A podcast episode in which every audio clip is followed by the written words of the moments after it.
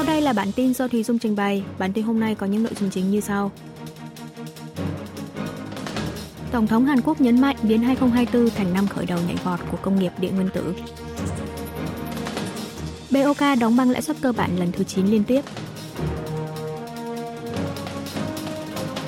Ngoại trưởng Hàn Nhật trao đổi các vấn đề nổi cộ bên lề hội nghị ngoại trưởng G20.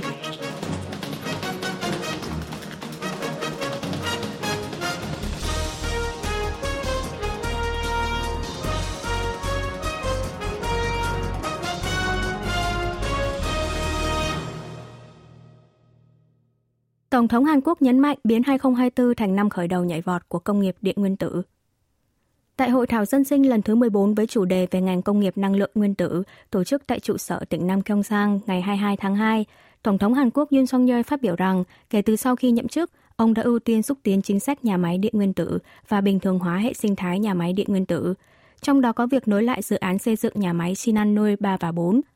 trong năm nay, chính phủ sẽ triển khai hỗ trợ một cách mạnh mẽ để biến năm 2024 trở thành năm khởi đầu cho một bước nhảy vọt mới trong ngành công nghiệp điện nguyên tử.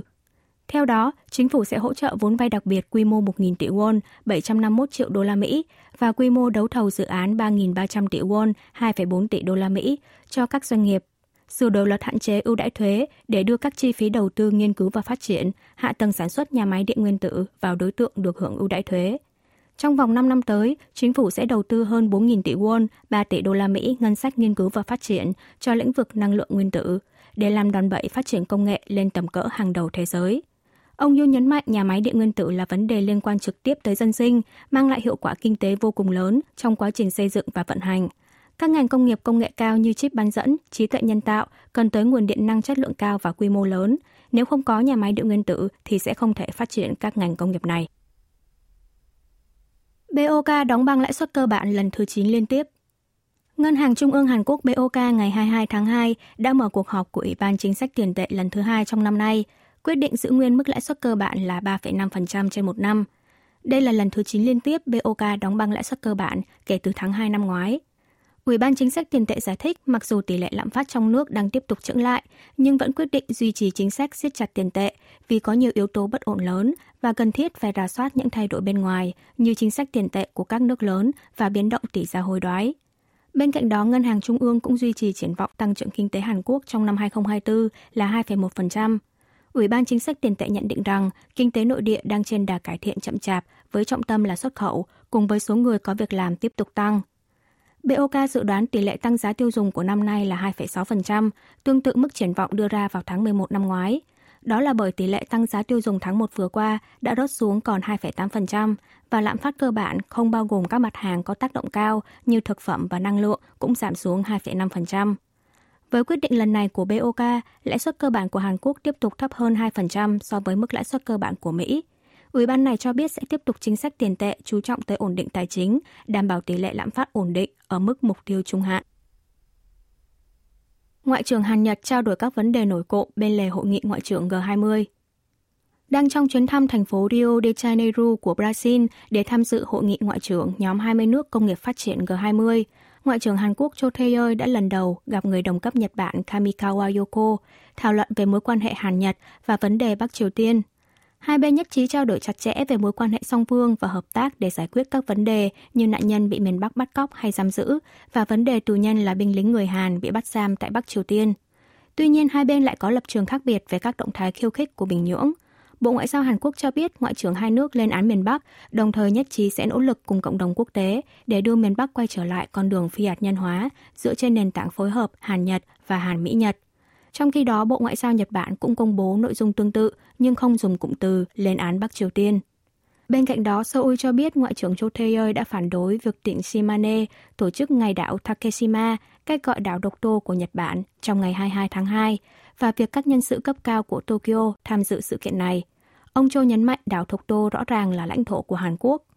Về vấn đề này, Bộ trưởng Kamikawa Yoko một lần nữa khẳng định lập trường nhất quán của chính phủ Tokyo về đảo Takeshima – đó là Hàn Quốc đang chiếm cư trái phép hòn đảo vốn là lãnh thổ lâu đời này của Nhật Bản, xét về mặt lịch sử và luật pháp quốc tế. Năm 2024 là thời điểm thích hợp để Hàn Mỹ hợp tác về nhân quyền Bắc Triều Tiên.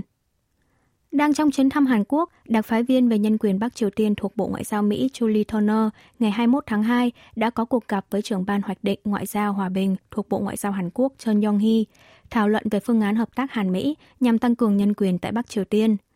Tại buổi gặp, bà Turner nhấn mạnh năm nay là thời điểm thích hợp để hai nước Hàn-Mỹ hợp tác trong vấn đề nhân quyền Bắc Triều Tiên. Năm 2024 là kỷ niệm 10 năm Ủy ban điều tra nhân quyền Bắc Triều Tiên của Liên Hợp Quốc ra báo cáo về thực trạng nhân quyền miền Bắc – vừa là kỷ niệm 20 năm Mỹ lập ra vị trí đặc phái viên về nhân quyền Bắc Triều Tiên. Thêm vào đó, vào tháng 11 sắp tới, Liên Hợp Quốc sẽ tiến hành cơ chế rà soát định kỳ phổ quát về nhân quyền với miền Bắc. Về phần mình, trưởng ban Chôn đánh giá chuyến thăm Hàn Quốc lần này của đặc phái viên Turner đã giúp nâng cao sự quan tâm về vấn đề nhân quyền Bắc Triều Tiên.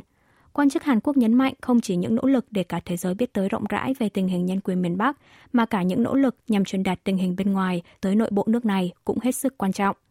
Quan chức hai nước đánh giá việc cơ chế tham vấn Hàn Mỹ về nhân quyền Bắc Triều Tiên được nối lại vào năm ngoái là rất hữu ích, nhất trí tổ chức hội nghị tiếp theo trong nửa đầu năm nay. Về chuyến thăm Seoul của bà Turner, hãng thông tấn Trung ương Triều Tiên ngày 22 tháng 2 đăng tải bài bình luận cho rằng nếu thực sự là đặc phái viên về nhân quyền thì bà Turner nên tới khu vực Trung Đông thay vì Hàn Quốc. Miền Bắc chỉ trích Mỹ đang thể hiện tiêu chuẩn kép trong vấn đề nhân quyền, phân chia thành quốc gia thân Mỹ và các quốc gia chống Mỹ. EU lần đầu cấm vận Bắc Triều Tiên liên quan tới chiến tranh Ukraine. Vào ngày 21 tháng 2 giờ địa phương, 27 nước thành viên Liên minh châu Âu EU đã đạt được thỏa thuận về gói trừng phạt thứ 13 đối với Nga có phạm vi rộng nhất từ trước tới nay. Hãng thông tấn AFP của Pháp đưa tin Bộ trưởng Quốc phòng Bắc Triều Tiên Kang Sun Nam bị liệt vào danh sách trừng phạt lần này. Ngoài ra còn có một số doanh nghiệp miền Bắc cũng nằm trong danh sách cấm vận mới của EU. Đài CNN của Mỹ thì dẫn lời quan chức ngoại giao EU cho biết các doanh nghiệp cung cấp phụ tùng máy bay mini không người lái quân sự cũng nằm trong danh sách cấm vận. Trước đây, EU từng cấm vận quan chức cấp cao miền Bắc với lý do xâm hại nhân quyền, vi phạm nghị quyết của Hội đồng Bảo an Liên Hợp Quốc, nhưng đây là lần đầu tiên châu Âu thực thi cấm vận với Bắc Triều Tiên liên quan tới chiến tranh Nga-Ukraine. Dự kiến gói trừng phạt trên sẽ được phê chuẩn chính thức vào ngày 24 tháng 2 giờ địa phương, nhân kỷ niệm tròn 2 năm bùng nổ chiến tranh Ukraine. Đảng Cầm quyền chỉ trích việc Đảng Dân Chủ đồng hành liên minh với Đảng Tiến Bộ. Đảng Cầm quyền Sức mạnh Quốc dân ngày 22 tháng 2 chỉ trích gay gắt việc Đảng đối lập Dân Chủ đồng hành thảo luận với Đảng Tiến Bộ về việc phân bổ ghế nghị sĩ trúng cử theo tỷ lệ ủng hộ của cử tri với Đảng và quyết định hợp nhất ứng cử viên tại khu vực quận Búc, thành phố Ulsan. Chủ tịch Ủy ban đối sách khẩn cấp Đảng Sức mạnh Quốc dân Han Dong-hun chỉ trích Chủ tịch Đảng đối lập Dân chủ đồng hành Lee Jae-myung đang mưu đồ vực dậy thế lực Đảng Tiến bộ hợp nhất trước đây – đồng hóa Đảng Dân Chủ đồng hành thành Đảng Tiến bộ Hợp nhất. Vào năm 2014, Tòa án Hiến pháp Hàn Quốc đã ra phán quyết giải thể Đảng Tiến bộ Hợp nhất. Tòa án cho rằng đảng này đặt ra mục tiêu đầu tiên là xây dựng chủ nghĩa dân chủ tiên tiến thông qua vũ lực để cuối cùng sẽ hướng đến chủ nghĩa xã hội giống Bắc Triều Tiên. Về phần mình, Đảng Dân Chủ đồng hành gây sức ép với Đảng cầm quyền và chính phủ, tuyên bố sẽ xúc tiến biểu quyết lại hai dự luật thành lập nhóm công tố viên đặc biệt điều tra bê bối chính giới tại phiên họp toàn thể Quốc hội ngày 29 tháng 2 tới. Đại diện đảng đối lập này tại Quốc hội Hong Ik Pyo nhấn mạnh nếu Tổng thống dùng quyền phủ quyết dự luật mà không có lý do chính đáng thì sẽ là hành vi lạm quyền, che giấu tội lỗi của thành viên trong gia đình. 95% bác sĩ nội trú tại Hàn Quốc đã nộp đơn thôi việc. Thứ trưởng Bộ Y tế và Phúc lợi Hàn Quốc Pang Min-su ngày 22 tháng 2 cho biết, tính đến 10 giờ tối ngày 21 tháng 2, có 9.275 bác sĩ nội trú tại 100 bệnh viện lớn trên toàn quốc đã nộp đơn xin thôi việc – tương đương 95% toàn bộ bác sĩ nội trú trên cả nước, tăng thêm 459 người so với ngày hôm trước. Trong đó có 6.038 bác sĩ được xác định là đã rời khỏi nơi làm việc, tất cả đều đã bị Bộ Y tế ban lệnh quay trở lại làm việc. Ngoài ra, tính đến ngày 21 tháng 2, trong số 40 trường đại học y trên toàn quốc, có 3.025 sinh viên tại 22 trường đã nộp đơn xin nghỉ học tập thể, phần lớn chưa được trường cho phép. Cho đến 6 giờ chiều cùng ngày, chính phủ đã tiếp nhận 57 trường hợp báo cáo bị thiệt hại do hành động tập thể của các bác sĩ, trong đó có 44 trường hợp cho biết bị hoãn lịch phẫu thuật. Hiệp hội Y học Hàn Quốc ngày 21 tháng 2 đã đưa ra lập trường lấy làm tiếc về phát biểu của Tổng thống Yoon song yeol khi nói các bác sĩ đang lấy tính mạng của người dân làm con tin. Tổ chức này cho rằng nếu chính phủ thực sự coi trọng tính mạng của người dân thì nên lắng nghe ý kiến của các bác sĩ. Thứ trưởng Park nhấn mạnh có nhiều phần trong số các yêu cầu mà các bác sĩ nội trú đưa ra mà chính phủ có thể chấp thuận, yêu cầu các bác sĩ tích cực đối thoại với chính phủ. Seoul, Washington và Tokyo đối thoại về kiểm soát xuất khẩu. Đối thoại kiểm soát xuất khẩu thương mại và công nghiệp Hàn Mỹ-Nhật lần thứ nhất đã được tổ chức tại Đại sứ quán Mỹ tại Tokyo vào ngày 22 tháng 2. Tại đối thoại cùng ngày, quan chức ba nước đã nhất trí tiến hành trao đổi về các biện pháp kiểm soát xuất khẩu đối với Nga, phối hợp thiết lập mối quan hệ hợp tác với các quốc gia Đông Nam Á, đồng thời hợp tác kiểm soát xuất khẩu về các công nghệ mới nổi, công nghệ trọng tâm. Quan chức Hàn Quốc nhấn mạnh hợp tác Hàn Mỹ-Nhật trong đối phó với môi trường toàn cầu đang thay đổi, như bất ổn chuỗi cung ứng, kiểm soát xuất khẩu là hết sức quan trọng. Phải tăng cường hợp tác kiểm soát xuất khẩu với Hiệp hội các quốc gia Đông Nam Á để phòng ngừa sử dụng các mặt hàng công dụng kép vào mục đích quân sự, gìn giữ hòa bình quốc tế. Trong khi đó, quan chức Mỹ cho rằng sự hợp tác với các quốc gia cùng chia sẻ giá trị chung về kiểm soát xuất khẩu đa phương và triển vọng an ninh luôn là ưu tiên hàng đầu của Cục Công nghiệp và An ninh, Bộ Thương mại Mỹ. Phía Nhật Bản thì đánh giá thông qua đối thoại ba bên đầu tiên lần này, các bên có cơ hội hiểu sâu hơn về cơ chế kiểm soát xuất khẩu của các nước còn lại. Quý vị và các bạn vừa nghe xong bản tin của Đài Phát thanh Quốc tế Hàn Quốc KBS World Radio.